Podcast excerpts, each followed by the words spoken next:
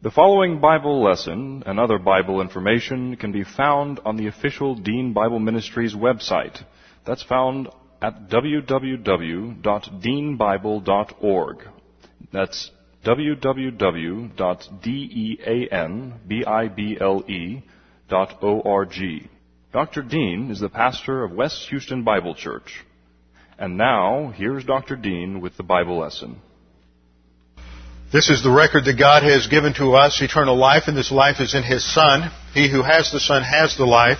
He who does not have the Son of God does not have the life. He who believes on Him is not condemned, but he who believeth not is condemned already, because he has not believed in the name of the only begotten Son of God. For there is no other name under heaven given among men whereby we must be saved. For by grace you have been saved through faith, and that not of yourselves. It is the gift of God, not of works, lest any man should boast. For I am persuaded that neither death, nor life, nor angels, nor principalities, nor powers, nor things present, nor things to come, nor height, nor depth, nor any other created thing is able to separate us from the love of God which is in Christ Jesus our Lord. For of him and through him and to him are all things, to whom be the glory forever and ever. Amen. Before we begin our study this morning, we need to make sure we're in fellowship. We have a few moments of silent prayer to give you the opportunity to use 1 John 1 9 if necessary, to make sure you're in fellowship filled with the Spirit, ready to study and focus on the Word of God. So let's begin with a few moments of silent prayer, then I will open in prayer.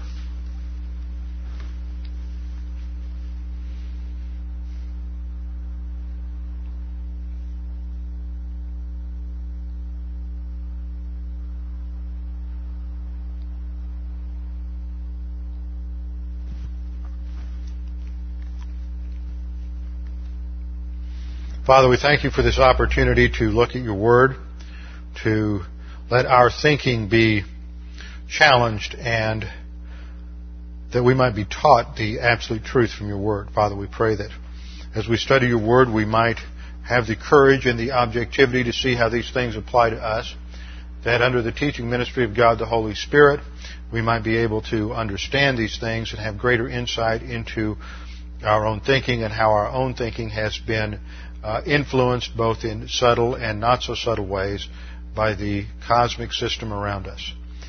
Uh, we pray that as we study your word, we may be responsive to the challenge of it and transforming our own thinking. We pray this now in Christ's name. Amen. Three weeks ago, we began a study on worldliness, what the Bible calls worldliness, what I call the cosmic system based on the Greek word cosmos, which has been translated uh, worldliness. We find this in 1 John chapter 2, verse 15. This is one of the key passages in Scripture challenging us and teaching us something about the cosmic system. There we read, Do not love the world, that is the cosmic system, nor the things in the world. If anyone loves the cosmic system, then the love for the Father is not in him. Then we're told why. Verse 16, For all that is in the world, the lust of the flesh, the lust of the eyes, and the boastful pride of life, is not from the Father, but is from the world. And the world is passing away, and also its lust, but the one who does the will of God abides forever. Now we are starting off, we have started off in verse 15 trying to understand this whole concept of the cosmic system. I've emphasized the fact that it has to do with thinking, not actions too often, especially in older and in legalistic uh, elements of Christianity, worldliness is expressed in terms of uh, hair or cosmetics or dress or a certain lifestyle, and that may or may not have something to do with with uh, with worldliness. Worldliness in the Scripture has to do with thought forms, has to do with thinking like Satan thinks, and uh, we developed initially a number of passages that warn us about the dangers of cosmic thinking, how uh, cosmic thinking is antithetical to what the Bible teaches. There are only one, there are only two ways of thought. There's human viewpoint, which has many different manifestations, which is just another way of talking about cosmic thinking. And there is divine viewpoint, God's way, based on the absolute truth revealed in Scripture. Now, every generation, every century, every culture, every era has different uh, manifestations of the cosmic system.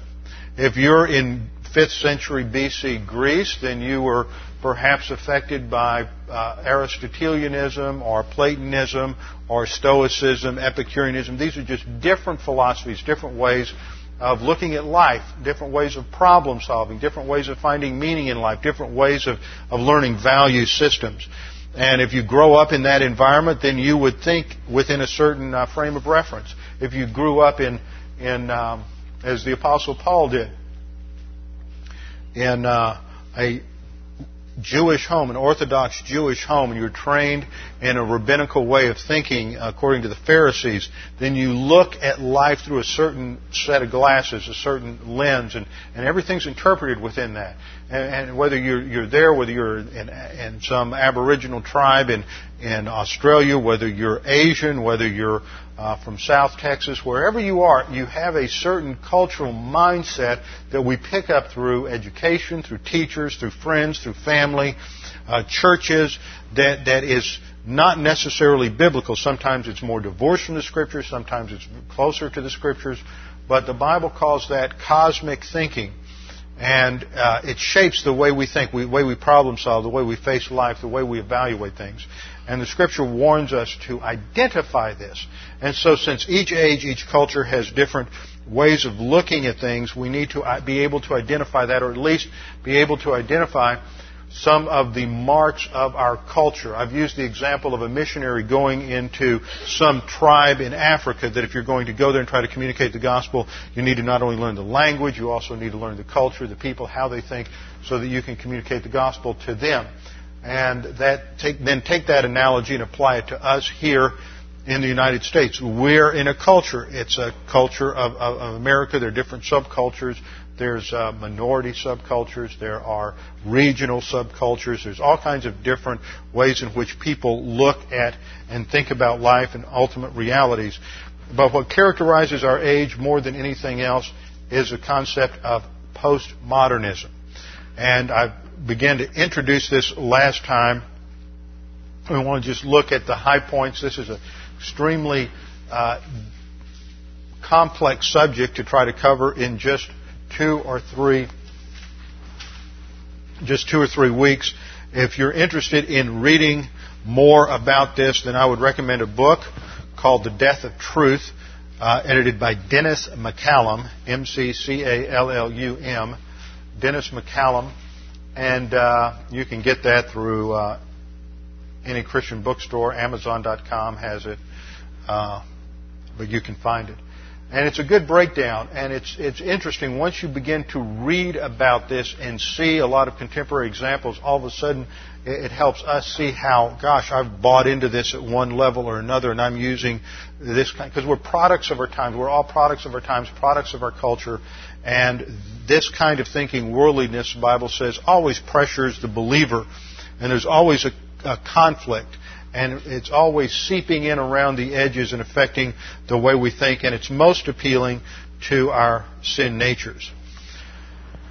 Now, a couple of weeks ago when we started this, I read a quote to you, had it up on the overhead, from Aldous Huxley. And the quote goes like this because it challenges the concept of religious belief.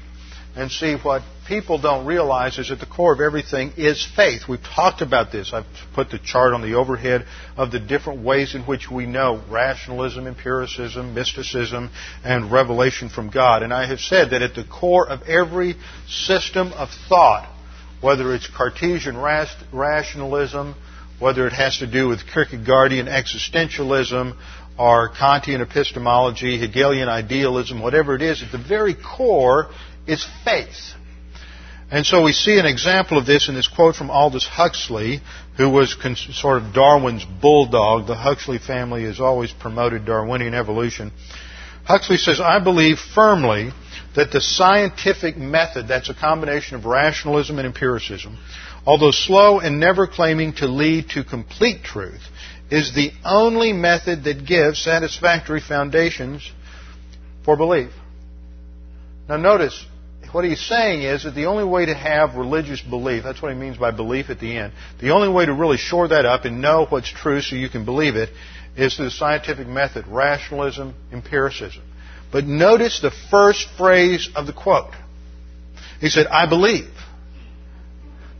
See, before he ever talked about empiricism and rationalism, he made a faith statement. Faith is the core of everything. You know, another example, and, and so what's happening today, to, to, to, wrap that up, what's happening today is that people are just believing anything, and it doesn't have to be rational anymore. That's what postmodern is. Now, that's not everybody. You know, we live in a cu- culture that's a real mix. There's modernists, there's secularists, there's atheists, there's naturalists, there's postmodern, there's all kinds of people out there holding different worldviews. But the one that shapes our, con- our culture more than anything it, right now is postmodernism. This was evident in a book review I saw in the New York Times book review a couple of weeks ago. It is a review of a book called The Reckless Mind by Mark Lilla and it's reviewed by Daniel Mahoney, who teaches political science at Assumption College. Now, both of these guys have very positive things to say.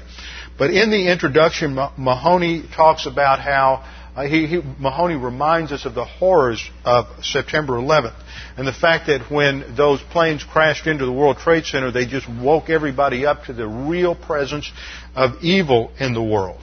And then he says the one exception is the university. The one exception is the academy, the realm of so-called scholarly intellectuals.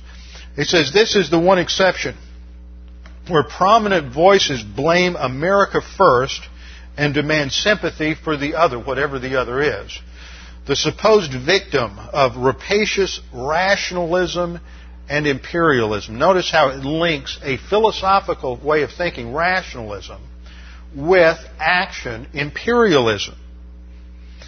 Says the loathing of Western intellectuals for the West itself is one constant of our age.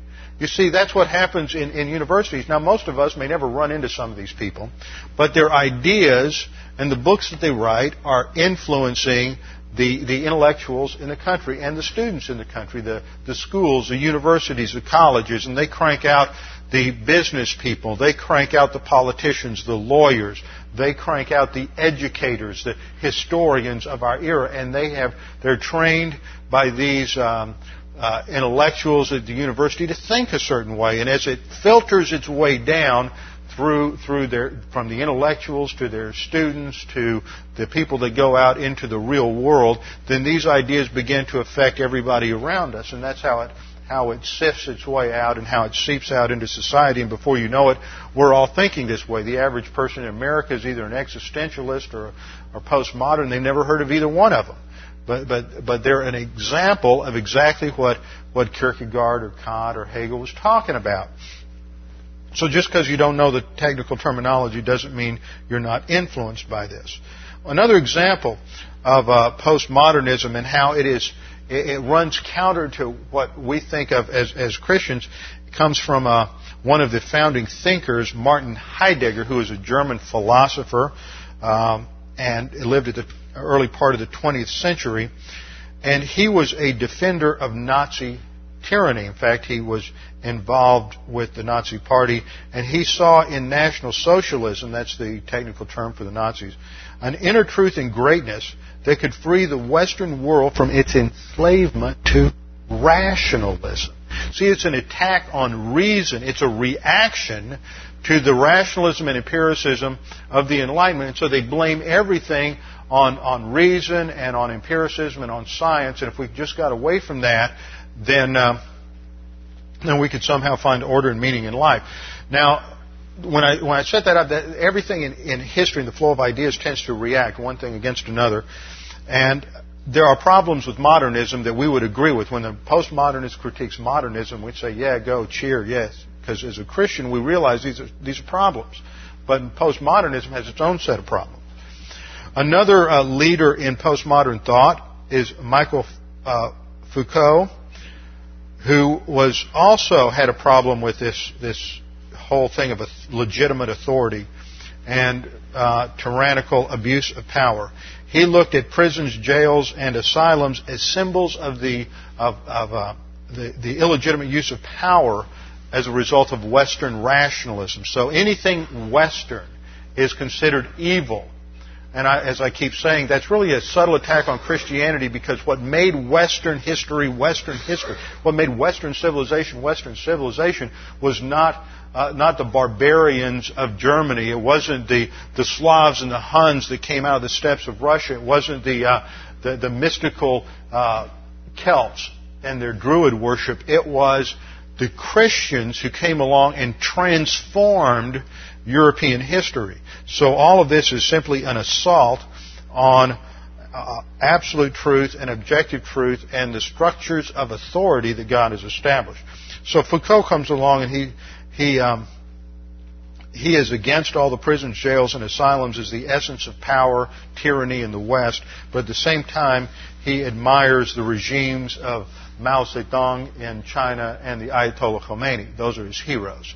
So you see, this, this whole thing is uh, power becomes a major theme in understanding postmodernism. Power for pe- people who have been previously uh, marginalized. And there are two good watchwords that come out of postmodern postmodern think, we might say.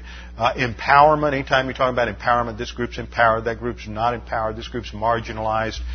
That's, that whole frame of thinking, that whole category of thinking is, is postmodern. Another word that, that I see is, um, it, that comes out of postmodernism or as a result of it is issue.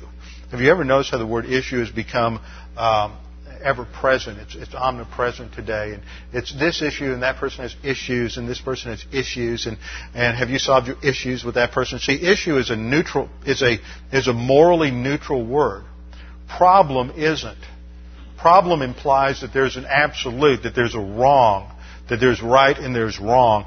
But issue is just one of those things where you're just going to uh, somehow resolve something and you're not going to uh, uh, have to deal with something right or wrong. So these kinds of terminology reflect a shift in the way people think in our culture. They no longer think in terms of, of absolutes. They think completely in terms of relatives. So let's look a little bit more at postmodernism. First point has to do with some statistics, poll data. 60%, 66% of Americans believe that no such thing as absolute truth exists. So we've gone over this enough to where everyone here knows that that is an internal, that is an internally illogical statement. That if you believe no absolute exists, then is that an absolute? So that's the basic problem is that postmodern, postmodernists are really hoist on their own petard. Now you'll have to go read Shakespeare to figure that out. See, I'm assuming you have some literary background. 66% believe no such thing as absolute truth exists. That hoist on their own petard basically means they blow themselves up. 72% of those between the ages of 18 and 25.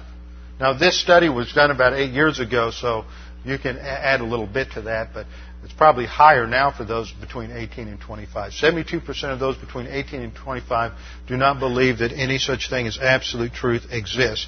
And 53% of evangelicals, these are people who uh, allegedly believe that Jesus Christ is the only way to heaven, 53% of evangelicals believe there are no absolutes. Not even Christ is an absolute. See, that's, that's cosmic thinking. That's worldliness in the church. They're thinking like the world. There are no absolutes. Not even Christ is an absolute. So this kind of thinking seeps in everywhere and affects every single one of us in, in extremely subtle ways. Now we have to understand why it's called post um, postmodernism. Well, I've got a slide slide or two out of order here. Okay. Modernism came along as a, in the 1600s, early 1600s, and dominated Western culture up until the early 20th century. And then postmodernism is, post means after, it's the kind of thinking that comes after modernism.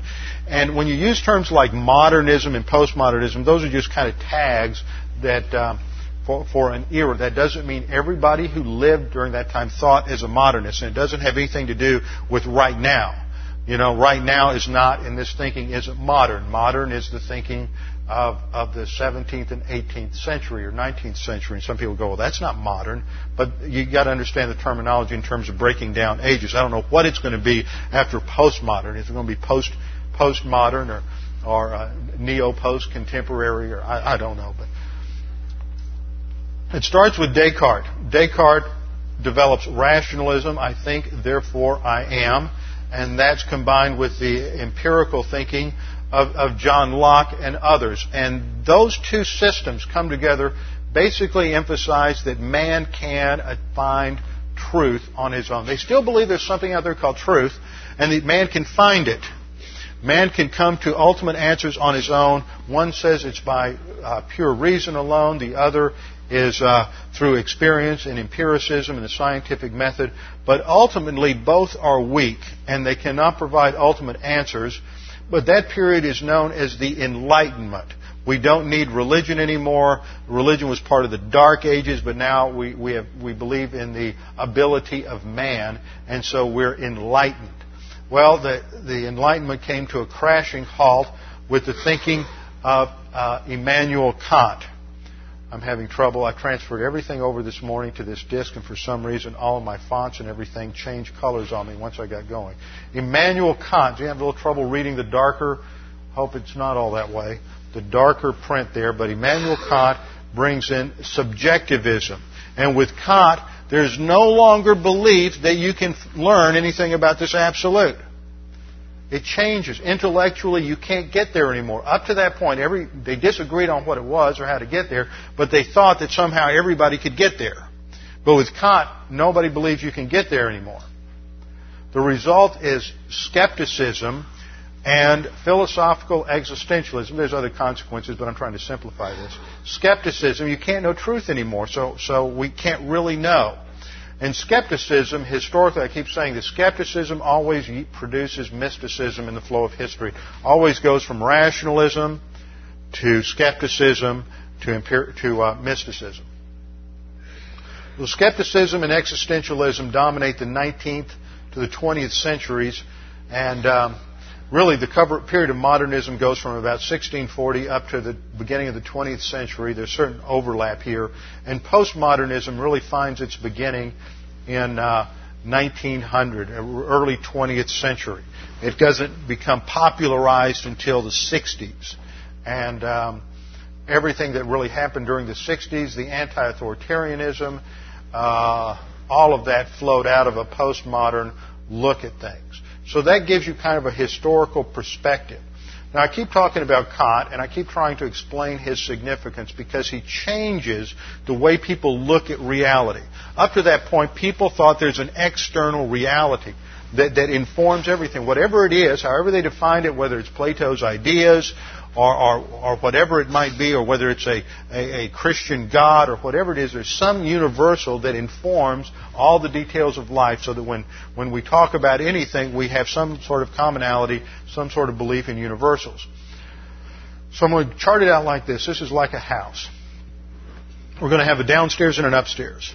The downstairs we have a staircase that leads us upstairs. Downstairs we have all the details of life, what, what Kant called the phenomena, phenomenal. We have all the details of life, like people, uh, people and observable phenomenon, all the things we see, color, uh, science, all of the all the details of science. We have thoughts. Everybody's individual thoughts are all part of the. You know your thoughts, um, events, language. This is important to understand postmodern because they do some really weird things with language. All of these are the details of life. But what gives meaning to this? What, what gives any kind of order? What, what pulls all this together in some kind of universals? Well, that's the upstairs of the house. And upstairs is the location of the universals and what Kant called the noumena. There you have absolutes. So that when you th- think about events and right or wrong, it's informed by something upstairs that's an absolute, that's a universal, that's true in all cases, in all cultures, at all times, anywhere. You have morals. Morals are located uh, upstairs. Uh, God is located upstairs. Whatever that God may be, some sort of universal being is located uh, upstairs. And ideas, the general universal ideas. and that's upstairs. And see, there's a staircase there. See, people believe that you could actually go upstairs and you could investigate universals. But when Kant came along, he said you can't really know things as they are. You can only know things as you perceive them.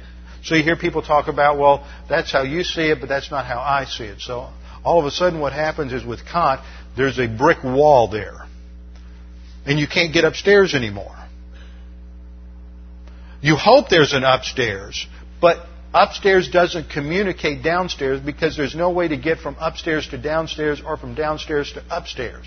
Now, as Christians, we believe that God has spoken and He has communicated down, downstairs. But for the non-Christian and the non-Christian thinker, there's, there, there's no communication anymore. And the result is the upstairs just disappears. So now all you're left with is details. And this is what happens is that people just focus on details. They focus on language. That's why I hated studying modern philosophy as you get into things like Wittgenstein and, and, linguistic analysis, all you do is you start breaking everything down into its all, all, a statement into all of its grammatical parts and syntactical parts, and somehow try to figure out some kind of meaning there, and you just focus on the microscopic. But there's no way to synthesize and come to universals and application anymore. Now, let me give you a little hint how that's affecting even commentaries. I've noticed that the commentaries on the Bible now get bigger and bigger and bigger. I was looking at, we're going to start 1 Corinthians after I finish Ruth in a few weeks. And I was looking at some commentaries on 1 Corinthians recently, and some of these are now $75, $80. I mean, we're talking about 12, 1400 page commentaries, and the detail in these commentaries is incredible.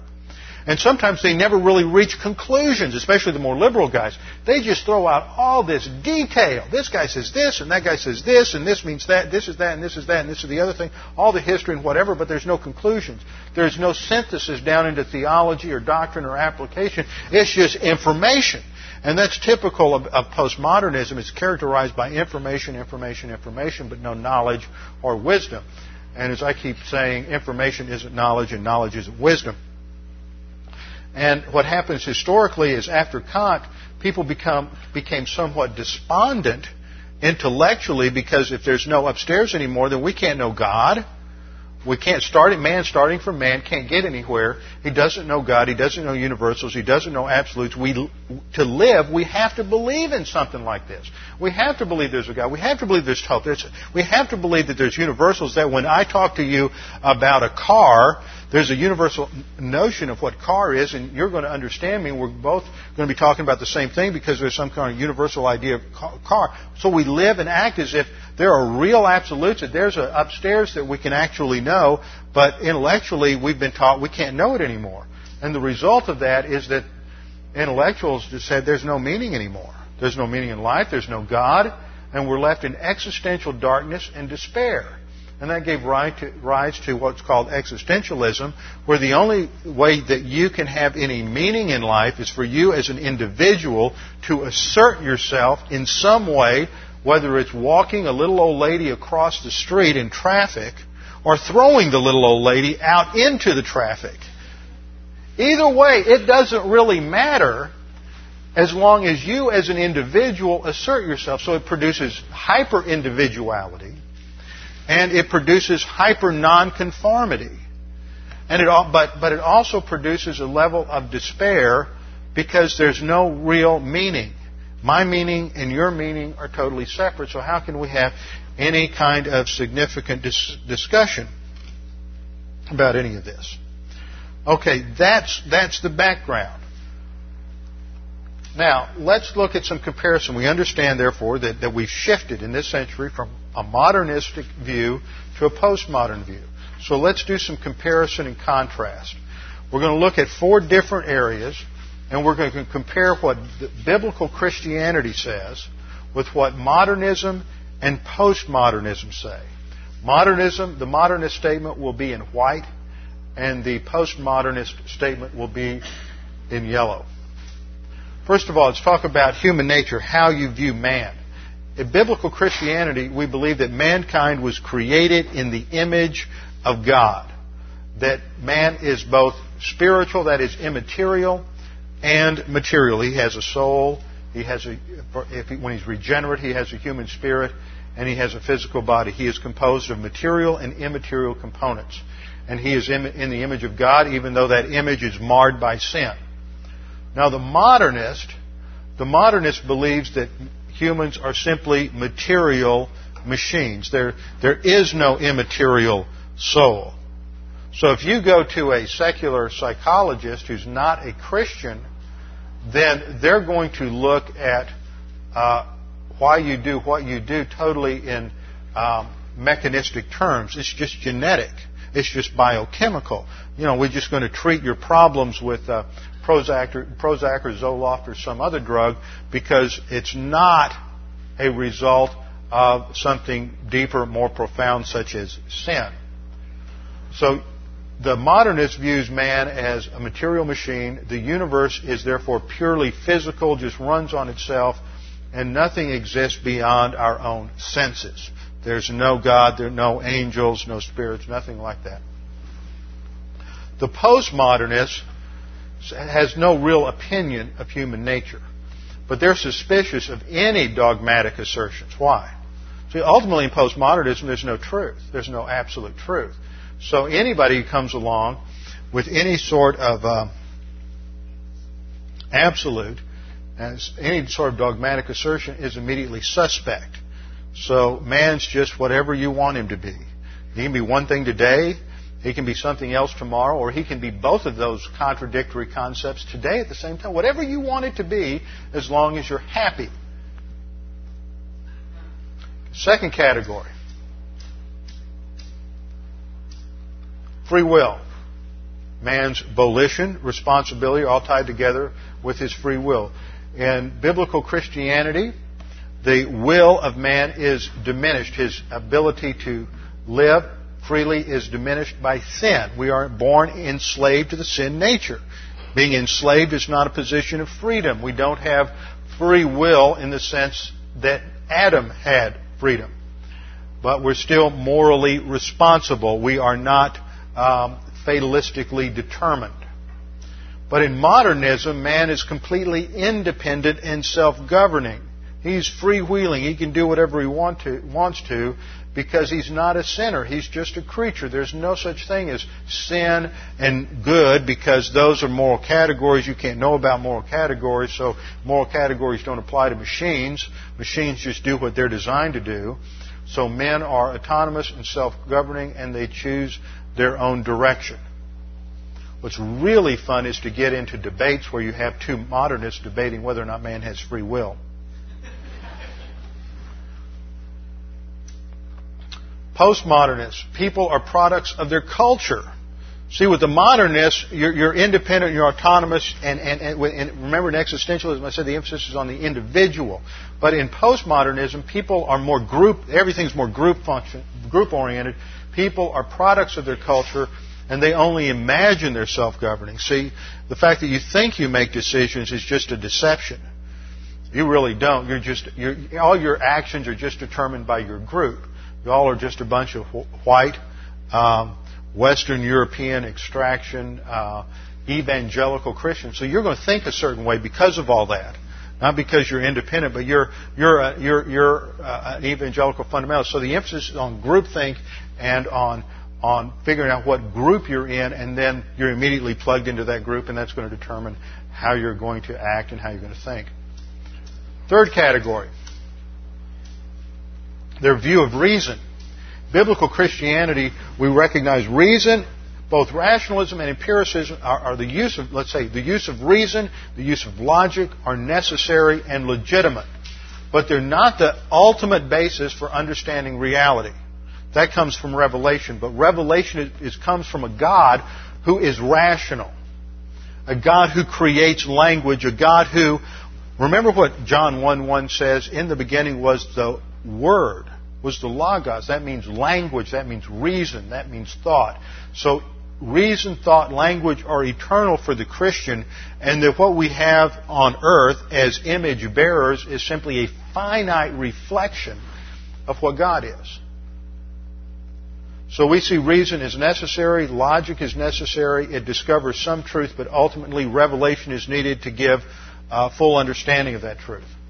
In modernism, Rationalism and empiricism are independent. That's a key word. I left that out of the chart. Rationalism and empiricism are independent and the only basis for discovering truth. God does not speak. He's blocked out by that brick. He can't speak to man. In postmodernism, there's no objective reason at all. Rationalism is a myth. See, if everything we do is determined by the group we're in, then there's no real thought, is there? There's just reaction and that which is automatically produced by the group. So rationalism, reason, logic is just a myth. Logic is all determined by your group. It's uh, inherent within language, and that language reflects your culture. We're going to get into this again and again, and uh, and so everything is just predetermined. So there is no absolute. You're just self-deception. And a fourth area of comparison is a view of progress. Christianity, we don't see man as progressing toward anything. That is, in premillennial dispensational Christianity. Uh, mankind isn't progressing toward anything. Advances are positive. We have new inventions, new technology, which is wonderful. We have new treatments for diseases. Uh, all of these are positive and wonderful, but there is no utopia that can be brought in by man. It's not going to get better and better. There may be certain advances, certain improvements, but totally, it's, it's not totally getting better, or it's not getting better in its totality. Um, in modernism, mankind is progressing because the ultimate hope is man. That's the highest there is. There is no God. Man's the, the uh, apex of the chain of being. So man, on the basis of his wonderful reason and knowledge, is going to bring in a utopic society. Well, after um, World War I and World War II, that really took a hit, and that's one reason postmodernism rejects modernism. They deny that there's any objective reason, and um, uh, that in postmodernism, man isn't advancing to anything; he's just going forward. That's a, another typo there. Okay, let's back up a minute. Point number three: there are three factors then in postmodernism. Three factors that characterize postmodernism. A is the collapse of the importance of religious belief. Whether you're Christian, non-Christian, whatever, in, in, in a pre-modernistic society, religious belief was foundational to everything. It still is, they just don't know it. Uh, but, but in terms of the way it's, it's played out on the part of everyday people, religion was important. I mean, if you go back and you read what's talked about in terms of day to day conversations and what people did when they got together socially uh, 150, 200, 300 years ago, they talked about religion. They talked about what they believed. They talked about God. Now, nobody wants to talk about it, mostly because they're ignorant of it. But, but they don't talk about it. And if you do, nobody wants to talk about it because it may generate controversy. We're going to see why that's important in a minute why nobody wants to talk about anything religious because it is too um, uh, it's too personal now. So religious belief uh, collapses. There's no universal consensus of what's true anymore. In, in, in, America, the whole thing broke down. That's one of the reasons why we don't want prayer in schools as a believer anymore. Up until World War II, we lived in a homogenous society. That means that 90% of Americans, almost 85%, are going to be uh, some form of Christian. And, and, and, even though you have more and more minorities coming in, uh, you, you have blacks and you have Asians beginning to come in through immigration. Up until that point, you have basically a homogenous society that is that the people are mostly Christian in one, one, one way or another, one form or another. But by the time you get to the end of World War II, society is broken down so much through immigration and the rejection of doctrine that you have very few people who even have an understanding of, of what the Bible is anymore. Heard a recent story about a class at a uh, uh, at a Christian college. Students were asked if they would define what if anyone knew what the Rock of Ages was. Of course, most of you know it's a hymn. Nobody in the class knew it was a hymn. They didn't know it was a title for Christ. Somebody said maybe it was a Def Leppard song. See, we live in an age of biblical illiteracy. People who have grown up in church don't know the Bible anymore. They don't know they don't know doctrine or, or theology anymore. And so, uh, what we recognize is we live in a time when when religious beliefs, the the, the marketplace of religious beliefs is in free fall. You know, like when the Dow Jones goes from 10,000 to 8,000 in a day. I mean, in terms of the marketplace of ideas, religious beliefs have gone from 10,000 to zero in the last 50 years. And, and, and when the culture has thrown off this, this uh, homogeneity, now we live in a heteroge- heter- heterogeneous society with all kinds of beliefs.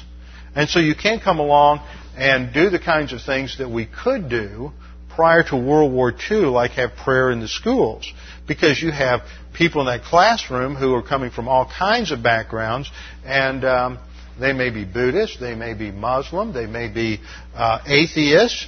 Uh, who knows? They may be New Agers. Who knows what it is? So how are you going to make these people? How are you going to create a prayer and force all these people to pray the same prayer? Well, you can't. We don't. We live in a different world than we lived at one time.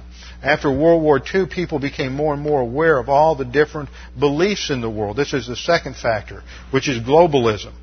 After World War II, we expanded, uh, had expanded communication, expanded travel. All worldviews on the earth became familiar with all the other worldviews, and so everybody's claiming to have truth. And in the cacophony of, of truth claims, people say, "Well, nobody can know truth, so I'm just going to do whatever I think is right, whatever makes me feel good, whatever makes my life work. And that's what you have. You have people who present the gospel in terms of uh, Jesus works for me, he'll work for you too. Well, Jesus may not work for them, so they'll go try Buddha, but, but it's whatever works for them.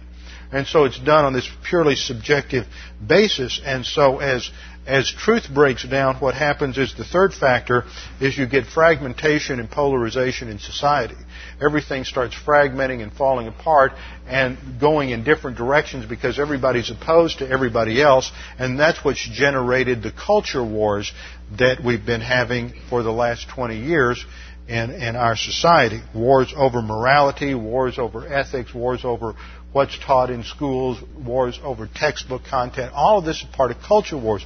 Movies, you know, like right now we have all the uh, hoopla going on about uh, the Harry Potter movie. Before that, it's Star Wars because there's always some sort of religious overtones to these things, even though people living in a secular society don't think there are. There, there really are, but, but we all live in our own little reality, so we can interpret it any way we want to. So those are three factors that characterize a postmodern society. The collapse of importance of religious belief. It's no longer central to anything, so we, we really don't want to talk about it. You know, people get together socially, they always think, well, you don't talk about politics or religion. Okay, so we're going to bore each other to death. Collapse of the importance of religious belief. Secondly, globalism and uh, the influence, uh, becoming aware of all the other worldviews, and then fragmentation and polarization. Well, that brings us to the fourth point. Fourth point is that Christianity teaches that truth is objective and can be known. Christianity teaches that objective, that truth is objective and can be known. And postmodernism teaches that human beings make up their own reality. They make up their own reality. Whatever's real for you. It's maybe different from what's real for me, but it doesn't matter. There's no real anymore. So whatever you think. And so therefore multiple realities are equally true. And they're true at the same time. That's why you can get Christians today who are who are into uh, transcendental meditation and Christianity and maybe a little Zen um, all at the same time because it's whatever works for them. And there's, and we would look at that and say, well, that's all irrational and illogical. But see, for them, there's no such category as irrational and illogical. Uh, fifth point. Fifth point is that in postmodernism is more than relativism. It's more than relativism. In postmodernism, meaning is created by the social group and its language. For example, or previously in, in existentialism, uh, the emphasis was on the individual. As I said earlier, he's alone, he's a nonconformist, he uh, finds meaning through the exercise of his own will. But in postmodernism, postmodernism goes beyond simple relativism it emphasizes the fact that meaning or absolutes are created by the social group, whatever that is. You're evangelical Christian, so you're plugged into that group. Maybe it's uh, African Americans, uh, Hispanics, uh, Asians, um, uh, poor people, whatever it is, that's that social group, that social uh, milieu out of which somebody comes, and that's the basis for meaning. And those social groups, whether it's uh, Chinese, whether it's Indian, whether it's Arabic, whether it's Jewish or Western American or African, uh, those social groups all have uh, language, and that language shapes meaning. In postmodernism, there's a stress on um, there's a stress on social identity, groupthink, and everybody in the group has to basically follow the same fashion trends. So it's very conformist as opposed to the nonconformity that uh, characterized uh, or allegedly characterized the 60s generation. I always loved it back in the 60s when everybody was growing their hair long and screaming that they were going to be nonconformists. A week before I, uh, before I, and everybody was a nonconformist by growing their hair long. So a week before I graduated from high school, I got a flat top. I caught all kinds of grief from everybody because I wasn't conforming to their version of nonconformity. See, that's part of postmodernism. Everybody's going to unconform or non, be a nonconformist in the same way. And in postmodernism, what happens is liberation comes, true freedom comes from rejecting traditional power structures. But really, what they're doing is they're just putting another power structure in place. But they want to, they now want to empower whoever they view has been marginalized. So if you're if you're black or Hispanic or Asian and you're poor, then you've been, or a woman, then you've been marginalized uh, by their view, which is uh, that, that Western European uh, male-centered, Euro-centered thought has marginalized these other groups, and now we're going to put them in power, and we're going to dump on white males. That's where this comes from. It's a completely uh, uh, reversal of the way uh, people who think logically would think. You see, for the for the postmodernists, they, they think any kind of objective system. See, we as as a doctrinal church, as a categorical church, we believe in systems. You know, we believe, just think about this. Some, of you guys work with computers. Computers are all based on systems. And everything's organized and categorical. Everything in life is that way. That's how God designed it. You go back and read Genesis 1 1, everything's systematized and categorized in the six days of creation. So we're just extrapolating that, living within the reality of God's world. But for the postmodernists, any kind of a system is bad or evil. That's why doctrinal churches do not attract a lot of people today. Is because the person coming in off the street is thinking irrationally and non-systematically, and he comes into an environment where he's expected to think systematically and rationally. And what happens in the church growth movement is that they're compromising with the people who are coming in in order to make it more comfortable for them, and they're throwing out their rationality and they're appealing to the more mystical, emotional, non-rational uh, element there coming in so that they can attract them. And to me, that's a shell game. You know, it's a con game. What you're doing is you're, it's a bait and switch tactic. We're going to uh, bait you with irrational, something appeals to your emotion, and then try, once we get you in the door, switch you over to, to, to something rational. And uh, it doesn't work, and they end up having nothing more than churches that glorify uh, emotion and never get very far in terms of really teaching teaching any any doctrine, not as we understand it. So, uh, uh, postmodernism is antagonistic to any kind of objective thinking, and they call this, these objective systems they call stories or narratives. And those stories are different from culture to culture, group to group, and they control how you think. So you're not free. They're, you're controlled, your thinking's controlled by these cultural narratives. And for them, truth is just a fiction. So every, every narrative group has its own fictions. And truth, therefore, is just a construction. That's a key word. It's just a construction of language. And therefore, to get past anything, you have to deconstruct the language. That's why one of the key elements and key words you see is deconstructionism. You have to go in, and after you read Plato, you have to deconstruct him. After you read the Bible, you have to deconstruct it because it's written by people who are just, the language that's there was just shaped by their culture. And as soon as you start saying that, then everything there becomes rather fluid and you can make it mean whatever you want to. Because it's basically an attack on truth claims. So postmodernism rejects all truth claims and and all narratives as illegitimate and unnecessary. Frameworks are bad, systems are bad. And so we would say this is an inherent attack on doctrine, on systematic theology, and on thinking itself. Sixth point. For, for postmodernists, it's impossible to know God, history, or reason. History is no longer the, the objective recording of events that took place. History is now something that's malleable. You know, everybody has a different view of history. It just depends on what your view is, and we're just going to shape it and shift it to make it fit whatever agenda we have. Reason is uh, is hopeless. It doesn't go anywhere, and who knows whether or not God exists? That's just another absolute. So it's impossible to know God, history, or reason. Furthermore, point seven, it's impossible to communicate truth for the postmodernist because language shapes what you think. To communicate, you have to have language. Language shapes what you think, and language is just a cultural creation. You know, the, the Germans have one language, we have another language. Uh, the, uh, Mex- in Mexico, they speak Spanish. We may talk about a dog and use the word dog or, or canine, they use the word perro, and each word has a different nuance to it from a different language. So, so how can you have any kind of truth when even from language to language there are there are these variations that just reflect their cultural perception. So, so how can you talk about universals anymore? Um, for the postmodernist, language can only communicate perceptions.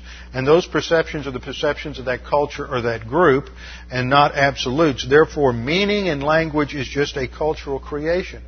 Therefore, meaning becomes totally fluid now. And this leads to the eighth point, which is a little more complex. See, I'm building this slowly for you. I know this isn't easy. You'll probably need to listen to the tape a hundred times or get the book I recommended. Uh, since there are no absolutes behind language, then each person becomes trapped and imprisoned by their own language or culture or group.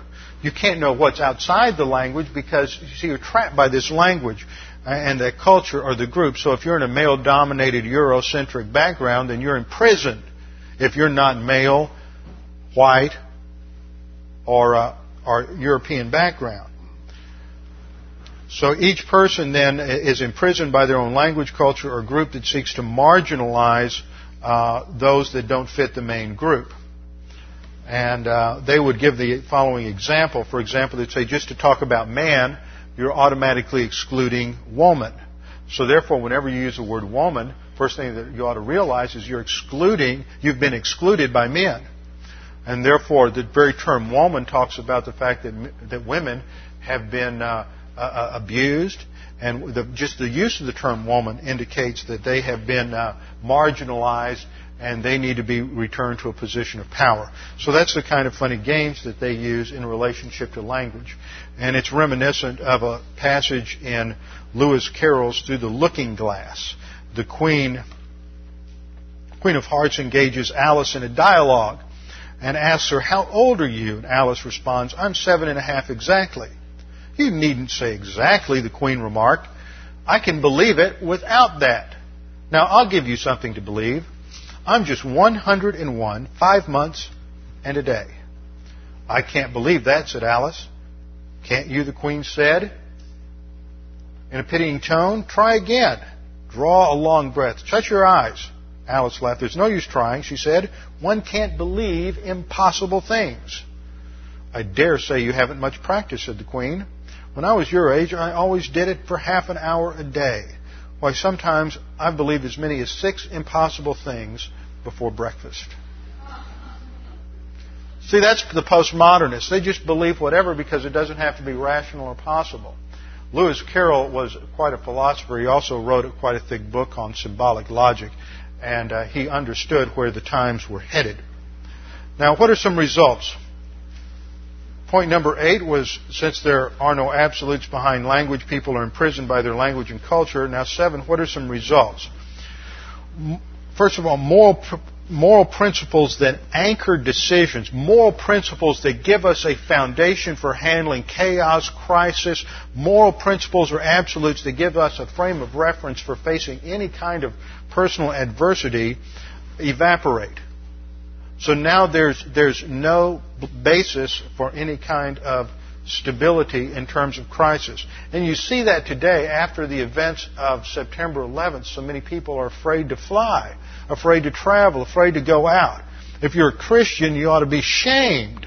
God's in control. You're going to die the same time, place, and manner now that you were before September 11th. It's still in the hands of God. God is still the one in control, and uh, you just have to trust God. If you're not trusting God, then you're saying, uh, Osama bin Laden, you win. And that's being a traitor. The only thing we have to fear is fear itself. But when you don't have absolutes, in a culture that believes in absolutes, then in a crisis, moral principles and any kind of guide evaporates. Second result, people become valued for only what they can contribute to me and to my happiness. You know, not because you're valuable because of who and what you are created in the image of God, though you've made bad decisions, though you may be unattractive, though you may be a criminal, whatever you might be, um, you're still valuable because you're in the image and likeness of God. But now people are valued only for what they can contribute to, to me. Third impact is that personal pleasure now becomes the ultimate criteria. You notice this, you ask people, somebody's going through a difficult time and maybe they've been married for two or three years. You say, well, are you happy? What's the implication? If you're not happy, get out. See, happy is the criteria. You got a job. How's it been going? Are you happy? No, that's not the criteria. Can you glorify God in the midst of that situation and are you obeying God? If you're making happiness your ultimate criteria, then happiness is nothing more than self-absorption and the fact that you're, you're, you're self-absorbed and you're fulfilling your self-absorbed desires. Happiness isn't the ultimate goal in life. Happiness is the byproduct of living a life to the glory of God where you're advancing to spiritual maturity. And if you're not doing that, you'll never be happy. And so postmodern for, for the postmodern, the ultimate criteria is personal pleasure and happiness.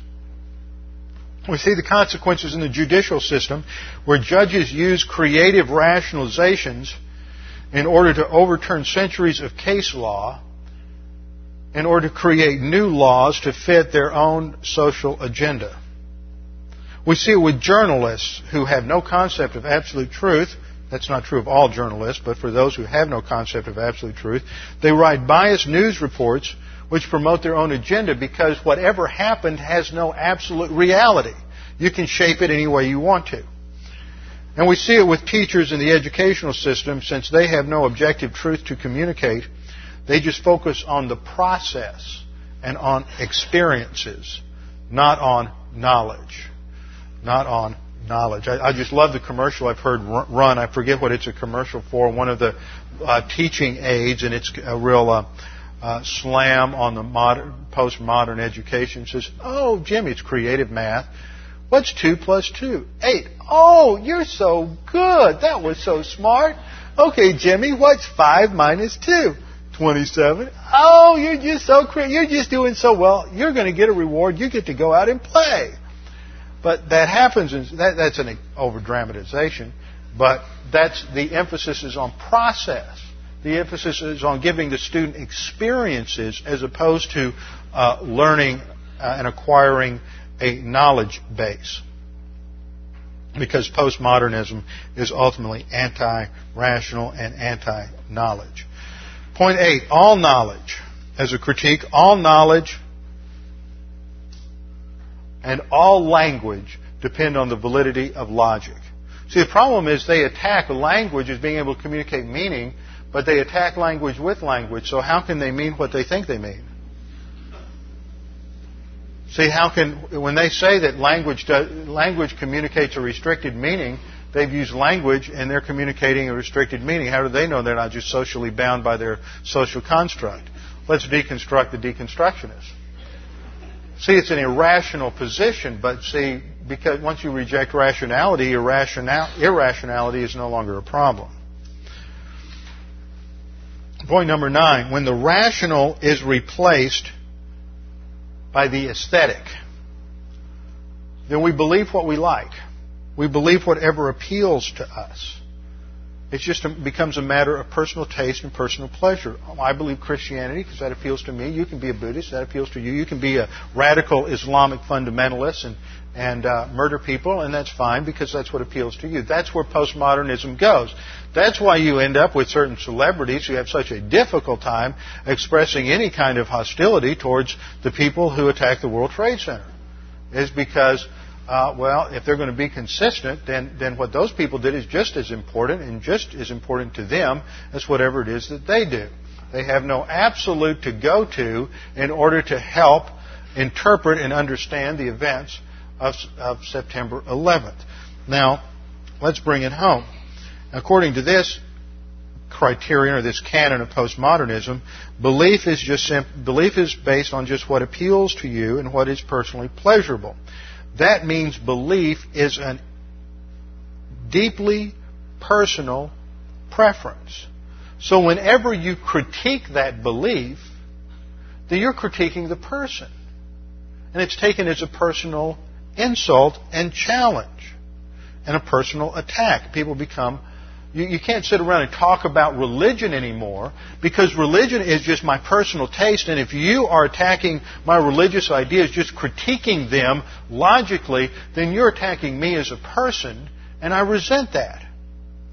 And so you can no longer take ideas, whether they're religious ideas or political ideas, and for the postmodernists, you can't put them out on the table for rational discourse because they're now just personal pleasure and personal preference, and I can't, I can't critique your religious beliefs any more than I can critique the fact that you like chocolate, you like dark chocolate rather than white chocolate. And so religion just becomes a matter of personal preference, and everybody has their own personal preferences. Tenth, we live in a society that goes into information overload, but they never derive any universal principles from that information.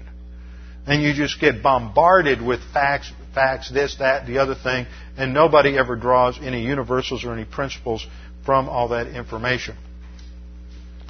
And then the eleventh is that it provides a rationalization for the sin nature all this just gives another way to rationalize our own uh, sinful proclivities. And this is what John says in 1 John 2:16.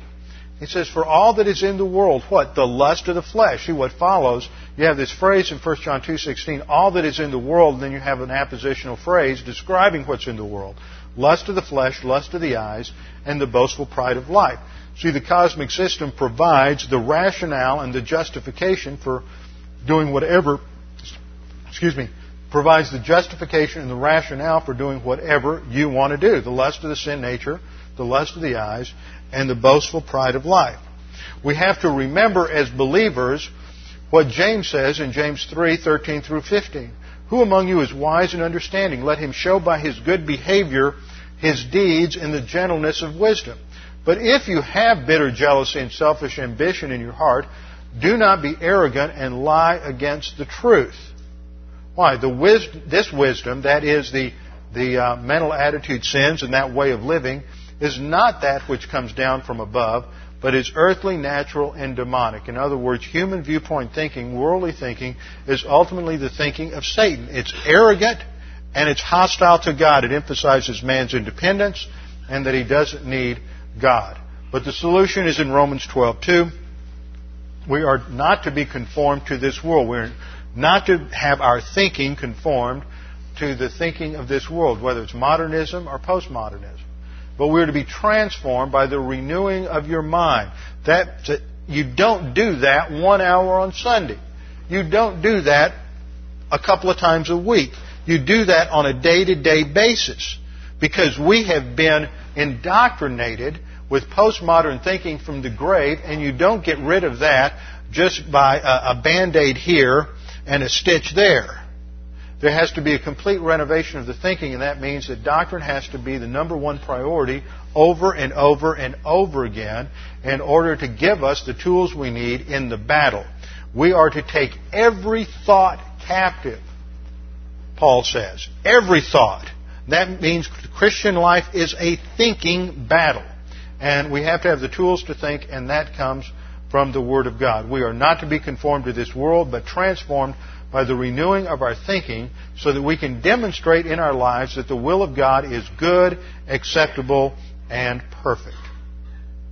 With our heads bowed and our eyes closed. Father, we thank you for this opportunity to study these things, to get greater insight into the culture around us and how it thinks as cosmic thinking because we know that too often we have picked up those same ideas, those same approaches, that they affect us. And perhaps by understanding a little more clearly what has affected us, we can uh, see it, root it out, and replace it with the absolute truth of your word. Father, we pray that if there's anyone here this morning who is unsure of their salvation and uncertain of their eternal destiny, that they would take this opportunity to make that sure and certain. Scripture says that we are all born sinners. All have sinned and fall short of the glory of God, and the wages of sin is death. Eternal separation from God. But Jesus Christ died on the cross, paid the penalty for sin. Scripture says God demonstrated His love toward us, and that while we were yet sinners, Christ died as a substitute for us. Therefore, the issue is, what are you trusting for salvation? Is it Jesus Christ, or your own good works, or good deeds, or pleasant personality? Scripture says, believe on the Lord Jesus Christ and you will be saved. So right now, right where you sit, you can make your salvation and your eternal destiny sure and certain. All you need to do is accept God's free gift in Jesus Christ. You just believe Jesus Christ died on the cross for your sins, was buried and rose again the third day, and you have eternal life. Father, we pray that you would challenge us with the things that we have studied today, that you would help us to concentrate on them and to uh, understand them that we may see how they impact our own thinking and our own lives. We pray this in Jesus' name. Amen.